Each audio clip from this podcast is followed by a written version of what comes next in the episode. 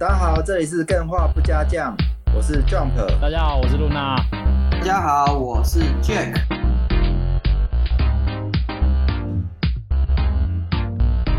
Good morning, Luna. Long time no see，好久不见。你讲到 Good morning，我今天我突然想到，我今天一定要用一个开场。我今天一直酝酿很久了。来来来来来，大家注意一下，哦可能音量注意一下。Good morning, Night City。哦，好熟悉哦，这是哪个游戏啊？哎、欸，如果如果要说从二零七七学到一呃开发游戏要避免的重点的话，我觉得是这个，就是不要拿广播来当游戏的最一开始听到的第一个声音。坏坏！我现在哎、欸，我现在听到这个，我超级无敌厌烦的哎、欸！哦，我是我每次开二零七七这款游戏，我就很想要按掉，很想要按掉，就是。通常你开游戏不是会会有那个什么他们商标画面什么？对，那个我很吵。对，你就是先去做其他的事情，然后等那个商标过去，你再回来按嘛。嗯，然后我就只有二零七七，我打开的时候我会一直守在这个荧幕前面，因为我就是不想要听到那个 Good Morning Night City。哦，我懂你意思，因为太吵了啦，而且会腻啊。也也对，是很腻，不是太吵，就是你游戏开几千次、几百次重开。然后都是一直都是这一句，嗯、超级无敌腻的，腻到一个爆炸。我现在听到这个，我就是会压起来，干，会很不爽。他创造一个商机耶，他应该卖一个 DLC，就是这个 DLC 可以把开场的那个音效换掉，你一定会花钱买的。那我直接装骂的就好了。我甚至有想要找这个骂的，我是还没有去找啊。哎，你不是 PS 五版本的吗？没有啦，我是 PC 的啊，我现在是用 PC 玩啊。哦，嗯，用实用 PC 的话，Steam 就是可以直接用 Mad 去取代掉，这的确是很方便。对啊，对啊，对啊，啊，可是这个二零七七，我我觉得可以等一下来讲，我们可以先来简单闲聊一下。哎，Luna，我跟你讲一件事情，嗯，因为最近那个马里奥那个 Amazing 嘛，惊奇要出来嘛，惊奇，然后我就跟我女朋友在聊，说最近要不要买新的 Switch 的游戏，然后她就问我一句话说，说、嗯、啊，之前买的那个王国之泪你有玩吗？我就很兴趣跟她说我有玩，他说啊，你那个初始的之岛离开了吗？我说没有。然后他就很 恶狠瞪着我说：“啊，你到底玩多久？”我说：“差不多玩个一个多小时而已。”天哪！哎，他没有玩吗？他玩啊，他玩的很深入，而且玩的玩的那种算是那种他自己有规划好自己攻略行程之，嗯、因为他他有玩过那个呃旷野之息嘛，旷野，嗯，旷野之息，他玩的非常的入迷。哦，而且那，那就好啦，那那那这样这部片就已经有有回本了。当然有回本啊，但是他是玩他的片，我是玩我的片啊，因为他有 Switch，我也有 Switch 啊。哦，你们买两片哦？对啊，就像那个珠子，我是买珠我是猪，他是子啊，他就骂我是猪。哇哦，哇塞，哇，你们真的是贡献良多哎！啊，本来就是好游戏就要花钱买，很正常啊。可是你玩一个小时真的是有点了，我都想要打你了。为什么啊？为什么只玩一个小时？我，我不知道哎，因为其实。我我其实那个一小时玩《王国之泪》是很投入，而且我觉得做的很好。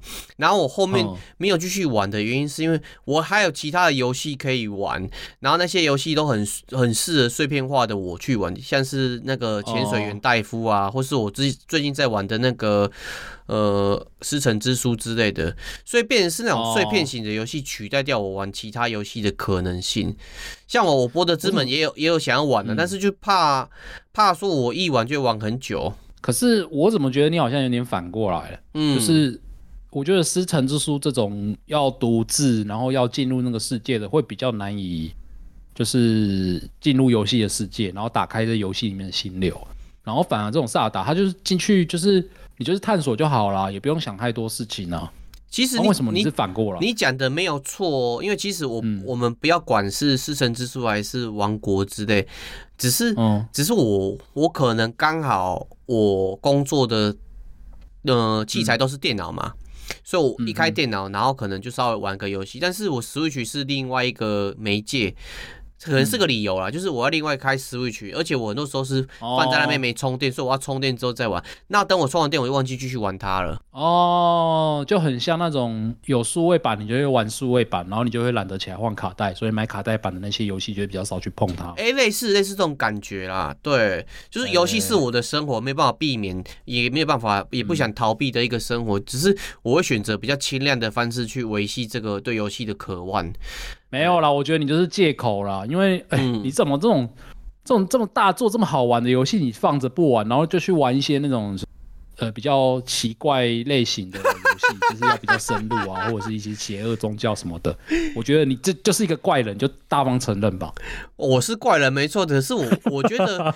那个师承之书也不用太投入啊，就是你就定好说哦，开起来半小时，我就读个两三本书，然后呃跟一些访客聊聊天，而结束很很 light 啊，就很很轻松的结束了。对哦，对了，萨尔达王国之类，它要进入到就是你随时探索一下就结束的那个地方，还要有一阵子，大概就是要三个小五个小时起跳吧。对啊，啊，假日的话，其实我会玩那个实况野球啊，实况野球，你就上去打个一两局这样子。对啊，玩那个什么甲子园的那个培养过程也是很好玩的，啊，因为实况野球好啊，你有时间去培养甲子园，你没有时间玩王国之类。我讲王国之泪是好玩的游戏啊，但是我跟你说就是一个习惯，因为我就习惯假日会这样做，就放松，然后玩一个我喜欢玩的游戏。嗯之前是玩 CK 三，因为最近 CK 三也可能我会继续玩，就是因为它有出那个风味包跟一些新的资料的东西，就变哦。最近 P 社真的是又值得起来骂一下。对，我们之前不是有聊过，跟干伟聊过，就是哎，你的那个电子阳痿怎样？我一直都没有电子阳痿，只是我会没有办法从我的啊一直固定的那种性爱关系跟游戏的性爱关系嘛啊，我还是会喜欢玩我习惯的老游戏或是习惯的游戏类型。嗯，对，对，就是那种。就是你平常一些太跳脱出舒适圈的游戏，反而会对人打开来是一种压力，也没有压力啊，就习惯而已。说如果说今天没有，明明就是压力，不然你就是把王国之泪就拿出来玩就对了啊。因为你讲到压力，感觉就是王国之泪给我怎么样的东西不想玩，但是是其他的东西让我更喜欢玩。我觉得说，诶、欸，王国之泪这个游戏很好玩。我在想说。可能会是像是之前露娜不是说办什么大暗锅，或是其他什么活动之类的，因为之前我也是很久没开我的珠子啊，就是刚好他办个活动，我就起来玩一下，或是我们社区内办个活动之后，我可能就打开玩玩了一下，就哦好好玩，然后就一直玩到破关。因为我你欠缺有人推你一把啦。对，因为我旷野之息，你你知道我是全解哦，我那个神庙全解，然后玩了一百八个八一百八十个小时，所以这种类型游戏对我来讲，其实我不会抗拒，我超喜欢的。哦，所以你不是你不是真的讨厌他，你只是单纯还没有找到一个进入的良好的时间点。对，但是有另外一款游戏，我必须说，这款游戏之前我也是有打开来玩，然后我用那个 No No 那个 NVIDIA 的那个云游戏去玩，就是二零七七，玩到一半我们就没有继续玩，嗯、因为我觉得好像失去我那个 一开始期待的那个精神啊。今天也是算是我，也不是今天啊，就是我前一阵子也是。很沉迷二零七七这一款游戏，然后沉迷到觉得有一些心得可以再重来、嗯、来这边跟大家重新分享一下这样子。哎、欸，那我问一下，你因为你说重新沉迷、嗯、对吗？对对，所以表示你二零七七在这一次自由换局改版之前，你我有玩到破关过、破破局过？哎、欸，没有，上一次我是没有破关的，但是上一次因为我玩的是 PS 五的版本，对。然后 PS 五版本相比之下，那个灾情是稍微比较少一咪咪的，就是跟 PS 四比起来，嗯，嗯，就是稍微比较少一咪咪的。所以我有玩了大概二十几个小时左右，嗯，就是在最初版的二零七七。可是到后面还是被那个 bug 弄到受不了，所以还是退货了。哦，那没办法。对，哎呀，但至少你是玩得下去，只是有些东西让你没办法接受。因为我记得那个时候很多 PS 四的人是说这个东西根本是骗钱的，因为我连玩都玩不下去。PS 四真的是玩不下去啊，它真的是那个游戏在执行的过程就是有很多问题啊。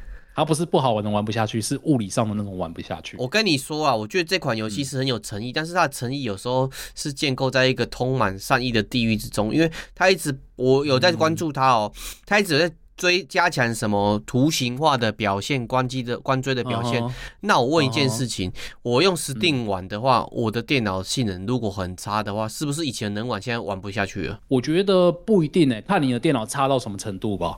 好，我不要问你的显卡，我知道了。我在听，我就越生气了。没有啦，就是他其实有一直在做最佳化的那个管理。Oh? 然后他会一直把一些以前不好的地方慢慢修掉，慢慢修掉。他当然他不是只一直单纯的加东西，他是有把不好的地方也把它修掉这样子。嗯、那可是我觉得要玩二零七七这一款游戏，主机可能还是稍微要有一点程度，才可以更加的融入这个游戏世界里面。那为什么是这样？我就是待会可以简单讲到一下这样子。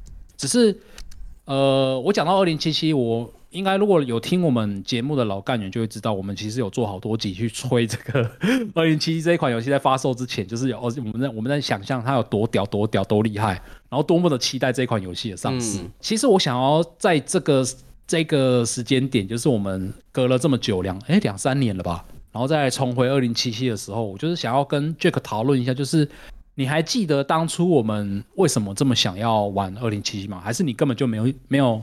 想要玩二零七七，你只是跟着我们一起来随机起舞而已。不可能，我也很想玩二零七七，因为那个时候宣传跟很多的资料是让我觉得二零七七这个游戏可以让我完成很多游戏里面不能做的自由。然后第二个是，它是在一个道德崩坏，或是说礼乐已经不存在的世界嘛，所以很适合我这个道德观低下的人进去里面好好的体验这个游戏人生，享受那个朋克的感觉。对，赛博赛博朋克的那个朋克。没错，哎、嗯欸，你当初有玩吗？二零七七有啊，我就买啦，我有买呢，我还有玩。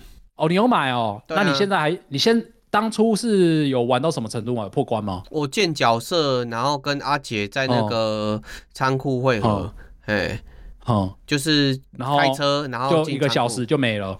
对啊，就跟王国之泪下场一样。没有啦，还是有到那个阿杰他家。然后呢？然后呢？然后。有看到那个那个神机一嘛，然后、嗯、然后就差不多啦，就就离开啦。靠，那就是王国之泪再版的啊！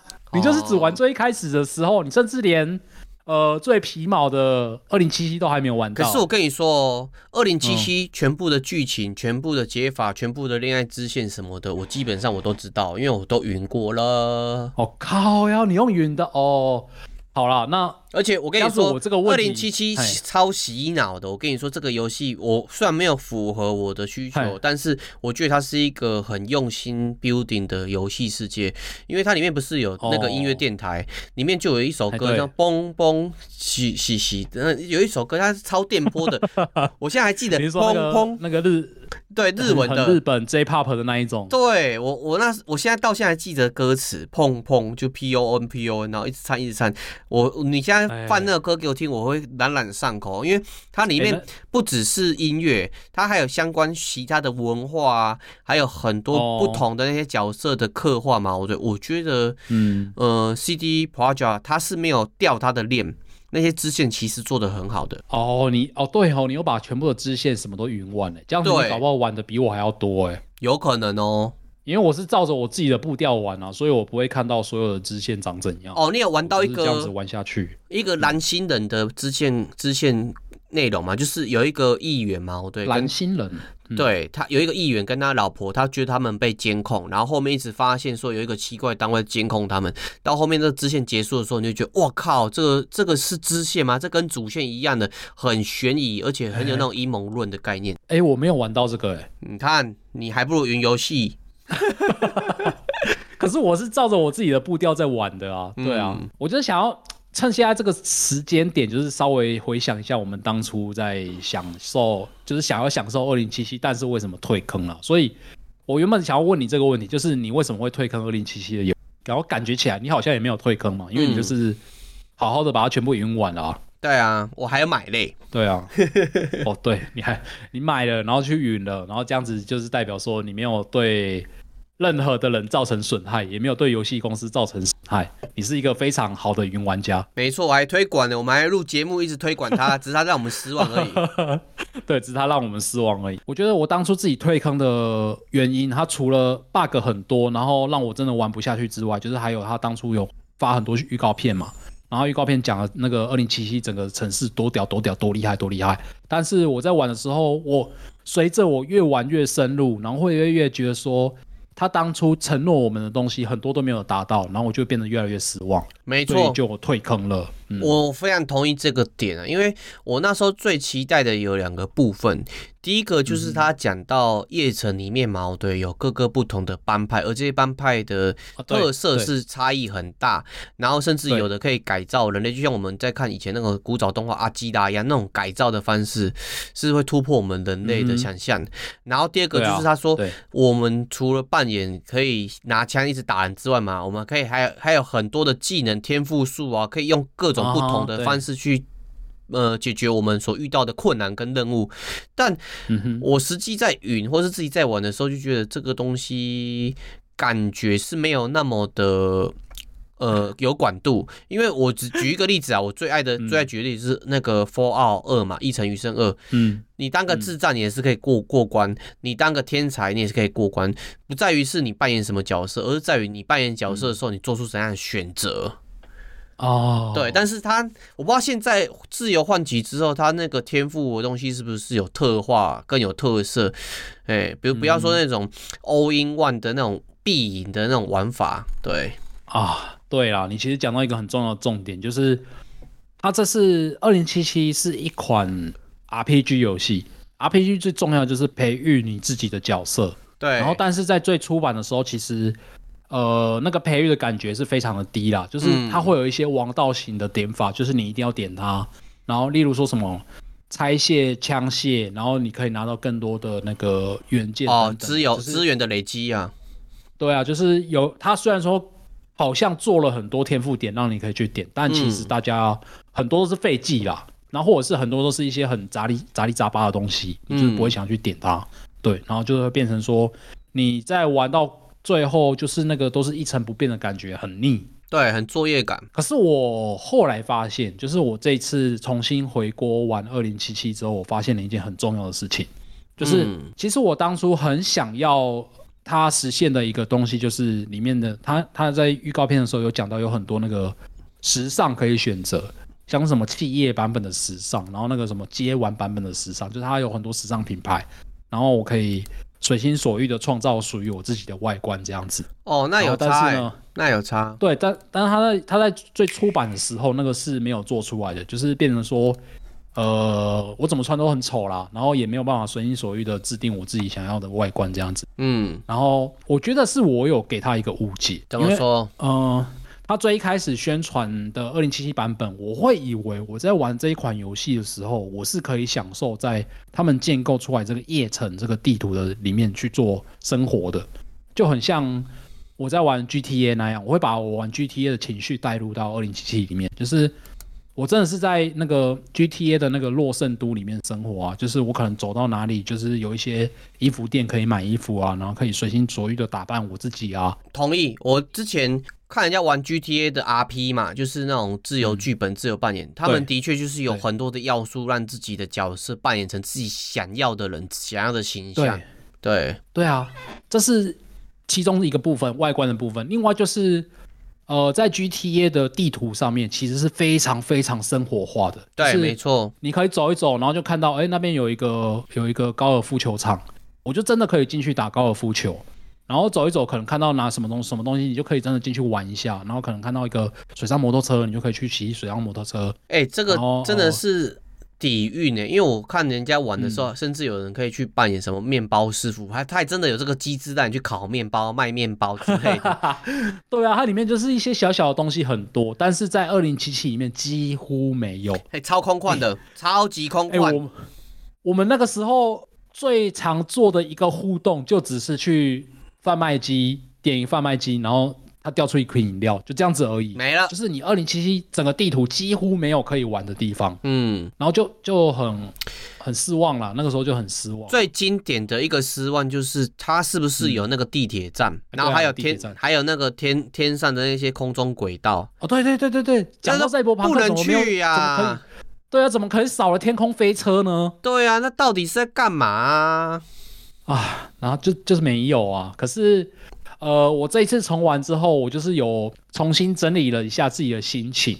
然后再去好好的用心体验了之后呢，我发现了一件事情，就是我们不能把二零七七把它看成是赛博朋克的那种生活模拟器。嗯，我玩起来的感觉呢，它反而是一个披着赛博朋克皮的巫师三。嗯，因为嗯，同意，这我同意啊。就是大家有如果有玩过巫师三的话，其实呃大概也会知道波兰蠢驴他们做游戏的一些一些那个怎么讲？眉眉角角，对，眉眉角角，对啊，就是他们的战斗其实很普通，战斗玩起来也没有特别好玩。是啊，然后那个地图探索也不是说特别的有趣，他就是把地图做出来，然后做的很漂亮、很精致，然后。也没有什么可以到处玩的，就是除了打昆特牌之外，哎、欸，你也没有什么太多的。你这样介绍，感觉巫师三就是个乏善可陈的烂游戏，结果它还卖得很好。对，可是大家最喜欢的巫师三是什么？就是它的那个故事剧情、啊、哦。对，它不是纯粹剧情好，它是剧情之间的那个节奏感抓得很好，你会不自觉的解完再解，因为它彼此之间的元素是粘着粘的很紧的。对对，没错。然后那个什么，它就是。每一个支线跟每一个主线其实都有很多的选择嘛，然后你就要去两权相害取其轻的那种玩法。对，这个我这、很特别。对，那个很特别。然后那个重点是你整套这样子玩下来，那个很让人流连忘返啊，因为你就选一选之后就啊怎么会这样？然后我就想要去把它搬得更好，然后就发现状况一直往更差的地方前进。然后那种感觉就是救火那种感觉，真的很赞。然后我在这次重新回来玩二零七七的时候，我发现。的确，就是你如果用这种方式去享受这款游戏的话，你就会觉得它还蛮好玩的。是的，如果你要说巫师三是杰洛特模拟器，嗯，也没有办法完全是杰洛特模拟器啊，因为基本的跳高、跳远、妈妈摔死之类都有。身为一个对驱魔人，妈的才几公尺就摔死了。对对啊，就是所以当初我会觉得二零七七不好玩，就是有一个大的原因就是。它连普通的机体，就是我们在玩杰洛特的时候，它至少可以顺利的战斗，然后顺利的把整个游戏的剧情给它玩完。嗯，但是在最初版的二零七七是有点没办法，就是我们刚刚讲到很多缺点这样子。对，那个 bug 太多了。对，对，然后现在呃二点零之后呢，它真的是几乎把所有的 bug 都修掉，但是我还是有遇到很多 bug 啊。然后这个 bug 都是大部分都是比较偏向那种不太会影响你游玩的那种小 bug，例如说车子开到一半消失。嗯，或者是那种人走一走，走一走，突然变成 T 字人，T pose 那个啊，那还是 bug，还是一堆啊。对，这这还是 bug，还是会有看到，但跟之前最初版比起来，已经少很多了。那我必须问一件事，欸，哎，嗯，你是不是因为他之前有出一个动画叫做《电狱判客：边缘行者》，有稍微洗白了一下，嗯，因为他真的。这个动画是卖的，也是收看的那种评价是非常好的。对，我觉得这是很重要很重要的一个原因，就是《边缘行者》动画，它实在是我自己很喜欢啦。我知道有有一些人喜欢，有些人不喜欢，但是我自己个人是觉得它非常非常的好看。嗯，然后就嗯，它算是一个让二零七七变得更好玩的外部原因。然后我觉得任何人只要你想要玩，有兴趣玩二零七七的话呢。推荐就是强烈推荐，先去看过这部动画之后再回来玩。对，边缘行者，对，然后你可以在真的就是二点零版本的二零七七里面找到关于这些动画的一些彩蛋。那这个彩蛋就是留在各位自己去寻找。对，我们不说，但是我就觉得说了就有点爆爆雷了。对啊，但是我是觉得就是相辅相成的作用是还蛮不错的。嗯，就是我会更了解哦，叶城它是一个什么样的城市，然后我在这里。实行我自己的英雄的那个行径行为的时候呢，是不是也跟动画版的主角也是在做同样的事情？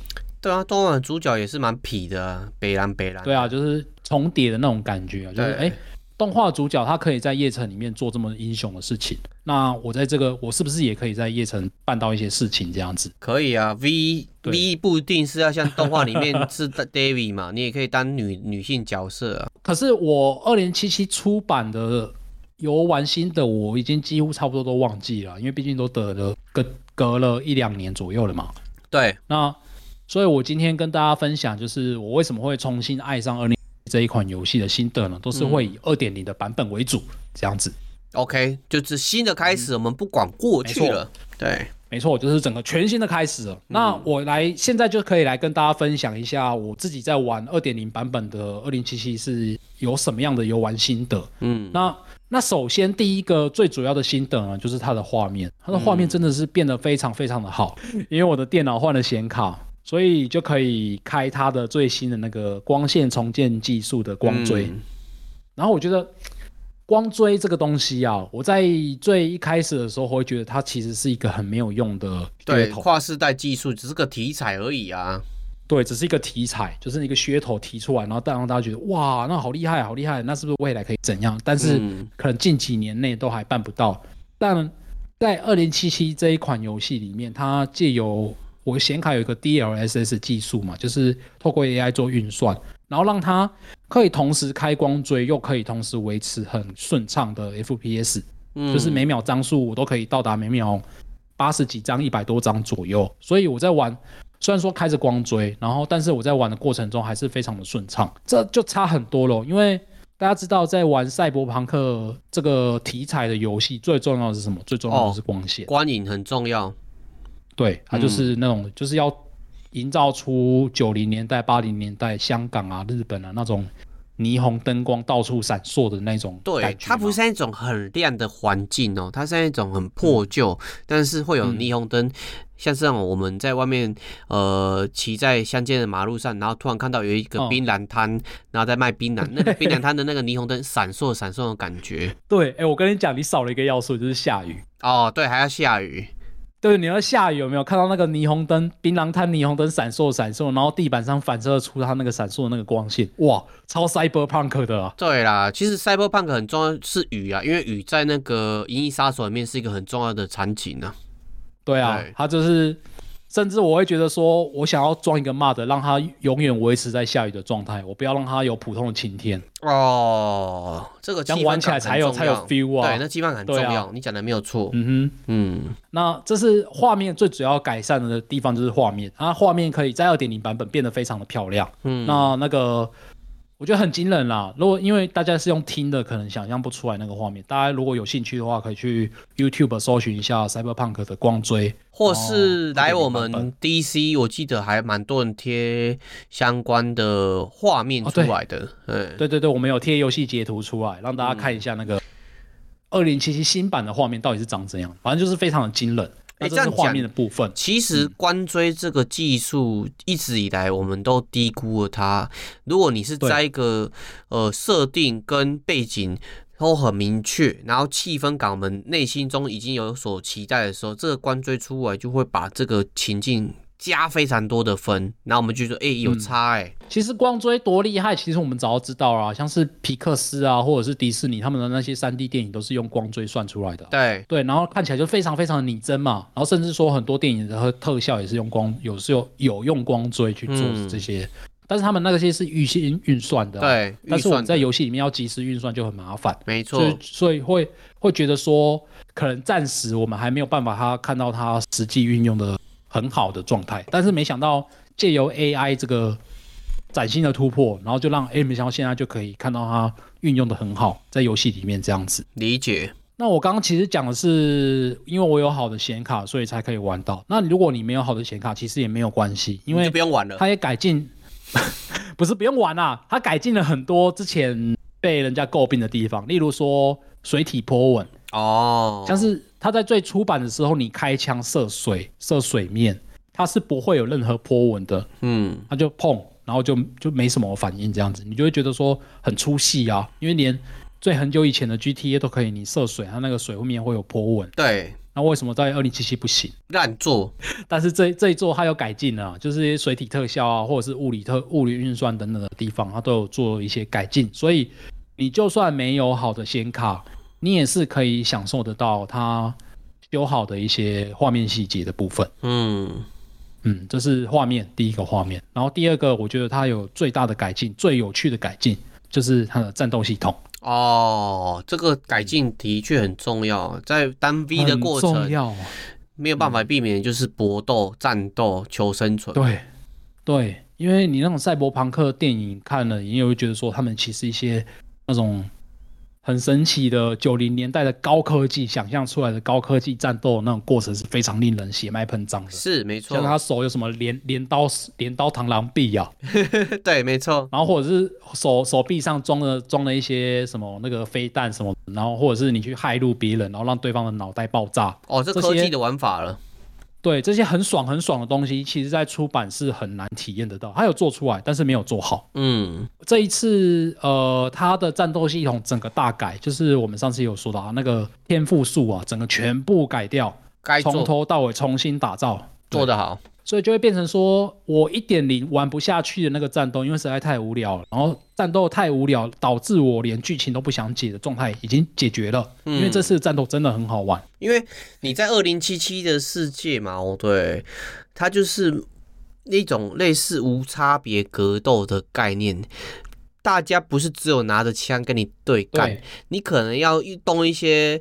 很奇怪的念头，你可能在开始射击对方之前，你去先害入他，或者是矛，对，直接潜行，用你改造过的人一体矛，对，直接把他搞死都可以。所以，如果说之前的二零七七这部分没有做好矛，对，会失去非常多扮演这个角色的乐趣啊。对啊，对啊，上一次没有做好，我刚刚其实有是有稍微提到，就是他的天赋其实很多是没有意义的。嗯，那我觉得他这一次重新改正的方向呢，是直接往大家想要的方向去改。嗯，他改了什么？例如说，好，你想走潜行，你就是把点数都点在潜行那边，你最后就会变成是一个潜行忍者大师。林家。然后你如果对你如果想要玩的是比较偏向术害，就是。我刚刚说，你可能去害入别人的脑袋，然后让别人脑袋就爆炸的这种玩法呢，你就是专门去点这个流派，嗯，所以它变成说流派非常非常的分明，然后点到最后你会变成那个流派的大师，然后那个大师玩起来感觉是超级无敌爽快，嗯。的状态下，你就会觉得说，哦，我这个培育角色啊，然后我想要让我的角色往我喜欢的方向走，这一点它就是完全达到了，因为。毕竟这样子来说啦，就是其实它的方向是没有大变动，嗯、但是它在数值啊跟关卡设计上，听你这样说是有进行一些调整，变成是说像是速害嘛，哦、嗯、对，或是潜行，嗯、他们可能前前期。点到中间的时候就会觉得无力，你还不如去点射击啊，或者是肉体之类的，对，比较有实际的效用。所以这次变是说，他有在任务上啊，或是敌人上的数值有调整过，变是这两个流派，你点到中间的时候不会说，干我花这个时间点这个玩的好痛苦，没有这种感觉了吗？应该是说他是走另外一个方向，就是很像我们在玩，假如你有玩那个魔兽世界的话，大概就会知道，例如说我想要玩某一个增强萨满。然后你就是专门就是点增强萨满，然后你点到最后，你就会变成一个很强很强的增强萨满。然后我就是你举萨满这个例子，萨满就是一直不断死掉的一个职业。哦，举烂了。对，我可以呃简单描述一下，例如说我这次玩的叫做串王史，串王史就是刚刚说的用那个树害的那个玩法。嗯，那我在一点零的版本的时候，我如果玩树害，其实是很无聊的，就是你只是开启一个扫描界面，然后扫描有谁在那边，嗯，然后你就是去。把远端的那个遥控器关掉，把远端的摄影机关掉，或者是把点把那个炮台变成是你的攻击敌人之类的。对，或或者是你就是聘某一个人，然后你就可以知道说那个人附近还有其他的敌人，就大概是这些简单的用法而已。对，它变成是一个征收的手段，而不是解决敌人的手段。对，这一次的玩法呢，它就是会加入很多，就是我点到后期啊，我去骇入别人的脑袋，然后那个脑袋我可以直接让他脑袋爆炸，甚至或者是让他直接精神混乱去攻击其其他的人。这个精神错乱在二零七七这个设定之下嘛，哦、嗯，对，有一个特殊用词叫做神机错乱哦。对，神机错乱，对。嗯可是这个呃，我去骇入让他精神错乱，跟神机错乱不一样的，因为神机错乱比较像是你改造身体改造的超出，对，直接崩溃了，对，让你自己崩溃，这是有点不一样的。然后呃，这一次我玩串王时，我最喜欢的是连线，就是我的手啊，我可以改造我的手臂，然后去里面有一条钢线，然后可以拿那个钢线去近距离的攻击敌人。嗯，然后我这个钢线呢，我可以在另外装上我自己。要哎，这个叫什么恶意城市嘛？就是装在这个钢线上面，然后被我这个钢线打到敌人，他就会得到这个恶意城市。哦，我知道了。例如说，之前有个人跟我分享 debug 要怎么 debug，恶意城市怎么 debug。你要靠你的正念。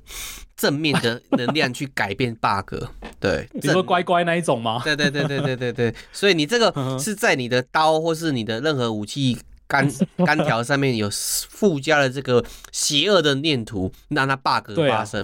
对，啊、对，但它不是刀啊，就是呃，这个连线是算是串网史专用的，嗯、就是这例如说好了，我在我的连线上面装上了那个烧脑这个 debug，哦，然后去烧到别人。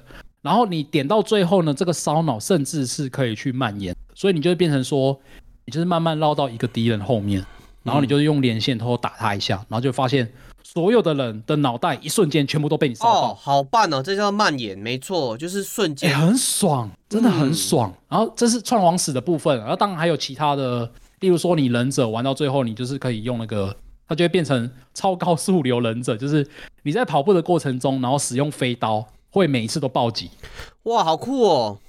对，对啊，然后或者是你玩那种暴力型的那种玩法，就是呃，你就直接拿着一个大锤，然后就开你开启你自己的异体的那些某些特殊的线上激素的能力，然后就直接跳到敌阵里面去，嗯，然后锤子几下，全部都全部都爆掉了，这才叫真正的暴力啊！这种时代，这种场合，你还在那边一个打一个，我直接。跨范围攻击、扩散攻击打下去，才真正是有那种力量流派的概念啊！对，所以你就是就是可以，呃，你培育你的角色到最后，你会觉得哦，那个成那个进进展啊，跟那个你自己的强大是无可比拟的。那个赛博朋克的感感觉，终于在这一次真的是有做出来了。对啦，这个感觉是有差的啊。嗯、只是我在想另外一个点呢、欸，就是、嗯、那这次他。变二点零之后，那些敌人的 AI 有变聪明嘛？因为你、哎、你的机体变强了，你的敌人很多，那个是完全没有任何的挑战的感觉在，你就觉得说我只在虐菜虐久就腻了嘛。有，欸、我觉得你讲到一个重点呢，就是他的确是 AI 有变聪明，而且不只是敌人的 AI，他连那个。路人的 AI 跟警察的 AI 也全面都改写。干那个那个 AI，我跟你说一点零，不要讲一点，一开始版本的 AI 跟 GTA 的 AI 比起来嘛，我对，刚刚解赛啊解析就加大给人高，就是那我的蛋糕，然后跟地板的大便。对，因为呃，在最一开始的版本，你如果举枪威胁，或者是你开枪进一进入战斗的话，附近的一些平民百姓他只会蹲下来大叫。真的白痴啊！超废！你们是活在一个赛博朋克的时代，你应该想的是，这个居民应该会跟你来谈判，或者是他应该会思考说，哎、欸，发生这事情，我要怎么取得最大利益？对啊，你才是活在一个赛博朋克时代的居民嘛。对啊。然后那个像是 GTA，它还会有些就开枪跟你互干，就是那个路边的民众。GTA 才是开车来撞你，GTA 才是真正的赛博朋克真正混乱的年代，啊，跟现实的美国一模一样的。哎，正常还要骂骂到美国。没有没有没有，这是这次有改回来，就是它的二点零版本那些 AI 当然都改进了嘛，就是你开枪它不会再呆呆的只蹲在那边大叫而已，对，就是一般民众。然后它还导入了全新的警察通缉系统。哎，警察我要先说一下，这个警察在之前版本嘛，对。做的有够乐色的，你随随便的，你你开一枪嘛，对，他会超时空穿越过来抓你，然后你怎么逃，他超时空穿越过来抓你，然后有些时候突然就消失，这个跟 GTA 比起来真的是也是一样天跟地的差别。他他怎么改进呢？他前一个版本的警察就是穿越过来就算了，他们的那些警察呢，都只会傻傻的站在原地开枪，对，然后你就是把几只穿越过来呃的警察全部杀光了之后，你就没事了。对啊，有个乐色的。这一次他是加入了，就是我觉得他是学 GTA 啊，就是有那个呃通气系统哦，那很重要。杀越多人，对你杀越多人，那个星星越多，然后就会来的警察就会越来越多啊，越来越强大，然后最后会出现那个最开始你在续盘遇到的那个震爆警察，哎，那个那个很强的那种，那个很强，那可以秒杀人的。哎，那个我真的打不过，我到现在还打不过，那个很强，真的是超强，所以我都会逃掉。他那个。群众恐慌的系统加上新的警察系统，让我在最一开始玩二零七七的时候就吃瘪了，我觉得很好笑。就是他最一开始，因为我是用着以前的那个概念去玩它嘛，嗯、然后我在打某一个任务的时候，就是可能呃，你任务走到一半，就是会遇到一些敌军啊，然后你就是要跟敌军战斗。对。然后以前我就是随便乱开枪，我就不管，反正就是全部都杀掉，就就就过了嘛。对啊。但是这一次我就是不小心会打到路人，呃，那边对那边跑来跑去的路人，就是因为他们在逃窜嘛，他们就是在惊惊慌逃窜。对啊，打死也没差，警察很弱。对，没想到我打到路人之后就触发了那个警察通缉系统，嗯，然后就变成说我那个任务就过不了。为什么？因为那是在一个小巷子里面的任务，嗯，然后我不管怎么样，我都会打到路人，然后警察就会过来，哦、然后警察过来，我就会因为我一直想要把那个任务解掉，因为不小心打到更多的警察，或者是去撞到警车什么的，然后就那个星星就会越来越多，结果到最后我就只好重新读档，就是读那个开解那个任务之前的档案，对，因为我不下去了。对，玩不下去，就是我不知道会有这个事情发生啊。然后我身上都是拿散弹枪什么。不过我觉得这个、然后这个概念是好的、欸嗯，至少你你这次刚开始玩的时候是给你一个惊奇。哎，以前是这样子，现在是这样子，哎，这个新鲜感觉很重要、欸。哎，对，然后我就很惊艳了，就是哦，原来这个世界已经变得这么的生动了，嗯、已经变得是嗯，我想象中的那个活着的夜城的那种感觉。对，而且我觉得在这种。呃，龙蛇混杂的世界里面，假设说我做坏事，或是我做任何事情都没有办法做节制的话，你这个夜城的那种深邃神秘的感觉就不存在。你会觉得说，玩家已经变，还没有玩到，还没有玩到中盘至尾盘呢，你就觉得我已经是个神的存在。那你对后面的剧情就不会有期待，或是那种呃崇敬的感觉，那你就不会有那种深入的投入感。对，我觉得你讲到了一个重点，就是。他虽然说做出了这些战斗系统的改动啊，然后那个人物的 NPC 的改动、警察改动这些东西，但我觉得如果他没有一个新的要素存在，他其实玩起来还是跟以前的那个二零七七版本没有。对，它元素很多，那些任务吗？它元素超多，之前都会超多，但是用刷刷没有混在一起，变成一个夜城的要素在赛博朋克要素在它。厉害就是厉害在这一点，它这次有一个 DLC 叫做“狗命症”，我觉得这个“狗命症”呢，真的是实现了当初他们想要做《赛博朋克2077》的这个这些愿景。嗯，我也很非常非常的推荐你，如果喜欢2077的话，可以去买“狗命症”这个 DLC。嗯，那这个“狗命症 ”DLC 呢，它做到了什么？就是呃，首先它在我们在最一开始的时候会想要去说垂直探索这整个。夜城这整个世界，但是其实他其实没有做出来，但是他在狗命镇这个 DLC 里面做到了。哦，他这个狗命镇虽然说地图小小一块而已，但可以探索的地方非常非常的多，而且他那个高低差探索的地方就是蛮超乎我的想象的啦。嗯，因为他最最一开始要进去狗命镇的时候呢，他就是故意可能是要卖弄一下，就是哎我做的不一样喽，所以他你要从一个立体停车场的最底层。爬到最上层才可以进到狗命镇，靠背。然后这个在爬的过程中就靠背，就是超高的，然后你就会觉得说，哇，那个将来可以探索的地方真的是很多。你不会觉得说，真的看 CD Project 又在拖戏了？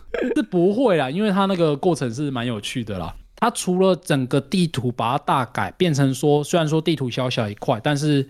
呃，它的那个高度是很足够的嘛，所以你很多地方是探索的那种乐趣是跟以往是完全不一样的，变得非常的有趣。嗯，除此之外，呃，这个 DLC 它有一个特色，就是它整个玩起来的那种步调是做了很大的改变，因为它这一次聚焦在潜行跟谍报的为主的玩法。嗯，因为你在做任务最一开始的时候，他就跟你讲了，他那个总统就是在整个新美国的那个总统，有啊。的专机被人家挟持，然后会迫降在狗命镇里面。嗯，然后你这个你你就是要秘密的潜入狗命镇，去秘密的把总统给救出来。嗯，所以整个玩起来的那个步调跟氛围啊，就完全就是很像呃一个潜龙谍影二零零对潜龙谍影对，完全就是潜龙谍影那种感觉。嗯，然后里面就是很多很多都是要去潜行啊，或者是去。偷偷的找一些情报什么的，然后我觉得这个玩起来的氛围就是完全不一样，非常的有趣。那很好啊，至少我们所扮演的 V 不是纯粹只用暴力啊，或者是选对话选对就结束，而是你要去思考怎么用策略性的方式或是一些机敏的操作嘛，对，去达成你要的目标啊。嗯，没错，那还有另外一个特点就是，我觉得在这个地图上探索它变得更加的有意，因为。我们在普通的夜城里面，其实探索你会觉得很没有动力。对啊，因为每个街道都是不要讲说长得一样啊，是它的互动性很低啊。你只是看到不一样的场景而已，那里面互动的东西少到不行。对啊，或者是说你看到一个宝箱过去，你就是预期得到它可能是一个很好的什么东西这样子。对，然后呃这一代呢，它的那个探索就是跟全新的一个。天赋树，它有一个天赋叫圣物，嗯，就是插在那个 V 头脑上面那个圣物，这次真终于有用了。哦，那个不是剧情的象征而已了吗？终于有他妈的用处了。对，已经不是象征了，就是那个圣物，就是你在进狗命阵的时候，就会有一个帮你把那个圣物的。关键能力解开哦，所以阿姐不算不算啊，不要讲，有的没有玩过，阿姐不是白白的没了，对，对，没错。然后那个生物能力很强啊，就是有一些是可以让你瞬间潜行哦，有点像是光学迷彩，厉害厉害。对，反正反正就是那种很 bug 的那种能力，但是你要拿到那些能力的条件，就是你要去探索整个狗命镇的舞台。啊，狗命镇它就是放了很多一些那种天赋点数，就有点像你在玩萨尔达那种感觉了。嗯，就是有很多神庙，然后你要去解神庙，你才可以把自己的林克变得更强大。哦，但是而且在解这些天赋相关的时候，嗯、这些过程又是有趣的。那它就没错，这二零七七进步不只是抄 GTA 啊，也把萨尔达这块的 三角形的理论给抄进去了，啊，很好，很好，是好事啊。呃，它的那个三角形理论，我觉得还更难，因为它那个整个城市是上下发展的，哦、对，对，对所以你会看不到那些点数在哪里，你真的是要自己潜入到关卡之后，你这个很重要哦。所以它的引导地图什么还可以吧？做的很好啊，因为二零七七的强项就是光线啊，然后他把那些光线做的很好，你、哦、他就会自然而然的把你引导到那些生物点数里面去，只是。你每通通常每次看到生物点数的时候，就代表附近一定有很大的风险存在。嗯，例如说有很多敌人啊，或者是有一些你不不太好跳过去的地方，你要步步为营的跳过去等等的。了解，因为我很担心的点是在于它是一个、嗯、呃有立轴存在的地图嘛？对对，那没错。为什么会担心？就是有一款作品也是有立轴存在，但是它地图引导系统超烂，叫《异度神剑》。对，我很担心。你这样讲一讲，他跟《异度神剑》一样，他妈的，我现在去这个地方，结果哇，看不懂我要去哪里，一直迷路，哇，越玩越烦之类的。哦、呃，我玩的时候是没有啦，因为可能是因为我已经玩的很习惯了，但是我就不确定每个人是不是玩起来感觉会跟我一样。了解，但我觉得是没有啊。那除此之外，就是他探索的宝箱，我会觉得在这里给的很好。例如说，我很喜欢换装，然后通常他探索到一个宝箱，他就直接。类似的整套装备会在附近给你，像是我喜欢穿西装嘛，然后可能就某个地方会有西装，然后我就去想说，我在探的过程，哦，有西装，这边有一个裤子，那是不是衣服也在附近呢？嗯，就是它会有这种关联性。那或者是说，它的那些枪支也变得很好，就是它为了 DLC 有设计出了很多新的枪支，然后那些枪支会有不一样的能力嘛，嗯，然后也可以在，也可以，你可以就可以想象得到说。我每次开一个宝箱，就会有一个全新的物品在等着我，然后那个探索的感觉就会变得非常的有趣。不得不说，二零七七它的体质在这一些系统上是有生根，它那些呃枪支啊，或是武器的那些修饰词嘛，对，如果嗯二点零有做很大的改善的话，这种刷宝的过程是有那种快感的哦。嗯。嗯，虽然说它还是比不上真正刷宝游戏，像是边缘禁地那一种，但我觉得已经算是及格了啦。对啊，嗯，对啊，边缘禁那个做得很好，嗯、那个标签词各种混搭，然后搭配哦，那个那个枪太扯了，就是各种不一样的子弹，那个好厉害、哦，就是另外一回事啊。哎、欸，不用担心啊，因为你看巫师三，它至少出了六四五个 DLC 嘛。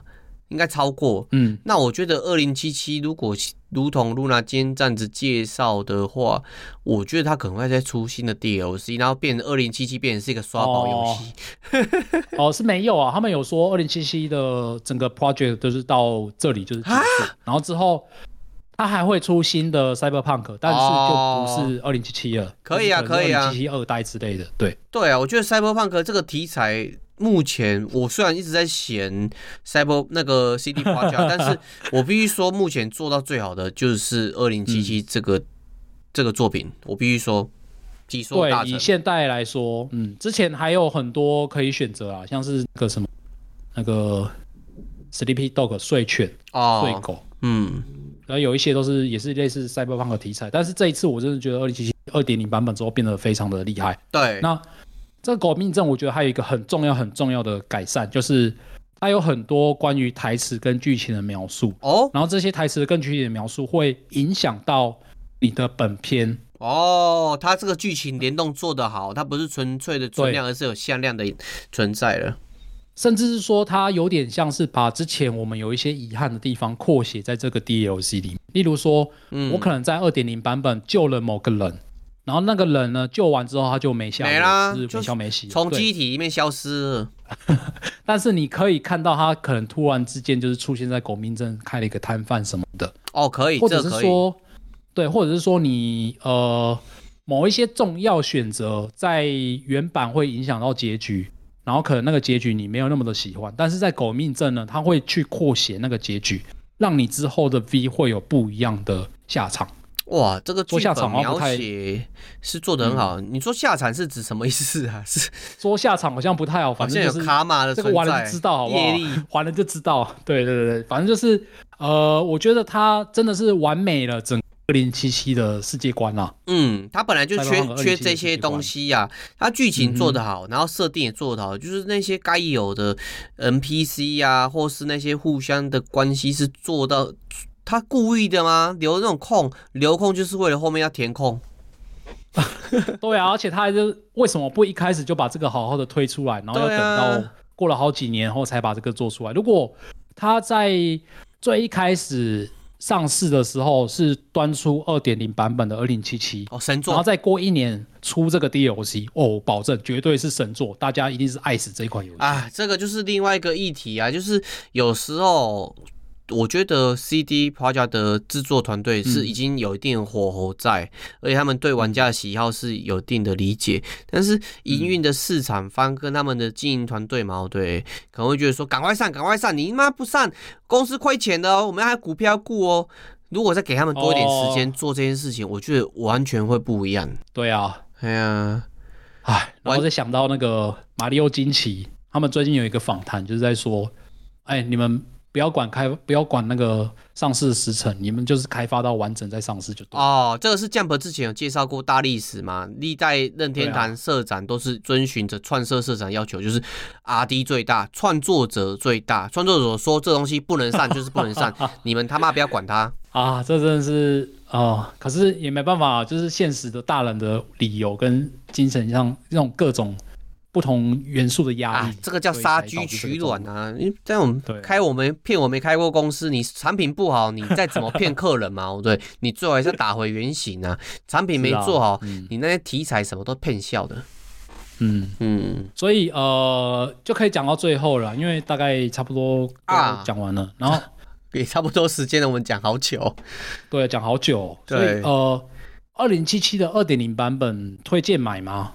我会觉得说，嗯，如果你是当初有因为 bug 而弃坑的话，我是很推荐你考虑可以看看回锅，因为真的是变得非常的有趣。嗯、那甚至说你当初有破关过的话，那我觉得你 DLC 买来玩会可能会让你更满。然后你就是开一个新的档案，这是破关蠢驴，他有建议玩家，就是因为二零二点零版本改变实在是太大了，所以推荐玩家，如果你回锅来玩的话，可以。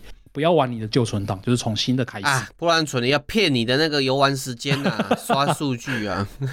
可是我觉得也不算骗了，因为从头的那个天赋数开始慢慢的长大，那个乐趣我觉得是很很不错的。我同意啊，啊而且我我自己也推荐买的原因是因为我自己云嘛、嗯，也看了很多实况主，他们电脑都不错，所以如果你本身肯投资你的电脑设备、游戏主机什么的，嗯、你在买这个资料片。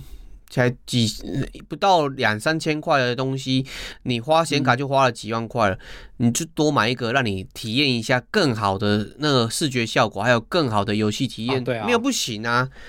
对啊，对啊。那可是有一个我还是不推，就是如果当初因为玩二零七七觉得这个玩起来就是怪怪的，口味就是不太对的话，我是觉得你可能也是就是不要回来玩会比较好，因为。他说真的，他虽然说改善了很多东西，但只是改善而已，他没有让它变成是另外一款全新的游戏。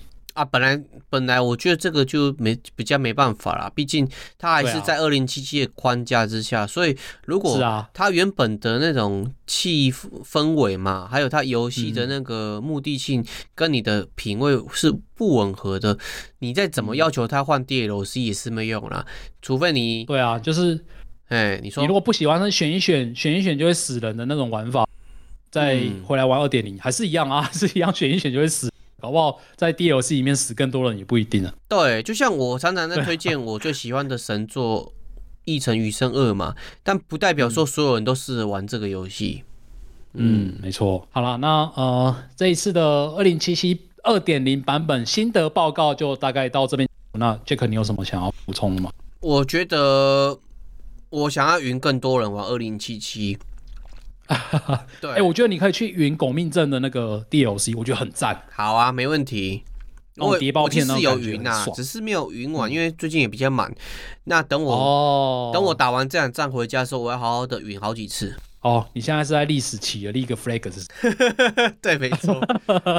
对，好了，那希望大家听完今天的呃，哎、欸，我忘了在最一开始说，就是今天我是零暴雷耶。算了，我把它标打在标题好了。好啊，好啊，打在标题。因为我觉得可能会有一些人会觉会觉得说，我们讨论游戏，然后可能会讲到游戏剧情，他就会不想要听啊。我跟你说，就会有点可惜。我们说不暴雷，就真的不暴雷。嗯、对啊，完全不暴雷的。我们有办法聊到聊到边边边边角角，然后聊一整集都不能聊到剧情，是可以做得到的。对啊，因为他这次改善真的边边角角的地方就改善很多了，真的是不用特地去讲剧情。对，剧情的话就是我跟你说。波兰蠢驴的优良传统就是剧情会做到让你满意哦，甚至说他那个两权相害取其轻的那种哦，对对对对对对对，在这个 DLC 里面更加的强，更加的强烈，而且他那个强烈是往面方向的强烈。你如果喜欢看自虐倾向的剧情的话，我觉得可能会很觉得很开心 哦，那太适合我了。很赞啊，超赞的。嗯，对啊。好，那我们今天的节目就先到这边了。那欢迎各位有什么想要跟我们讨论的啊，或者你有什么心得的话，可以透过 DC 或者是 IG 各种管道跟我们留言。对，记得要去 IG 点赞哦。没错，那我们就下次再见喽，拜拜，拜拜。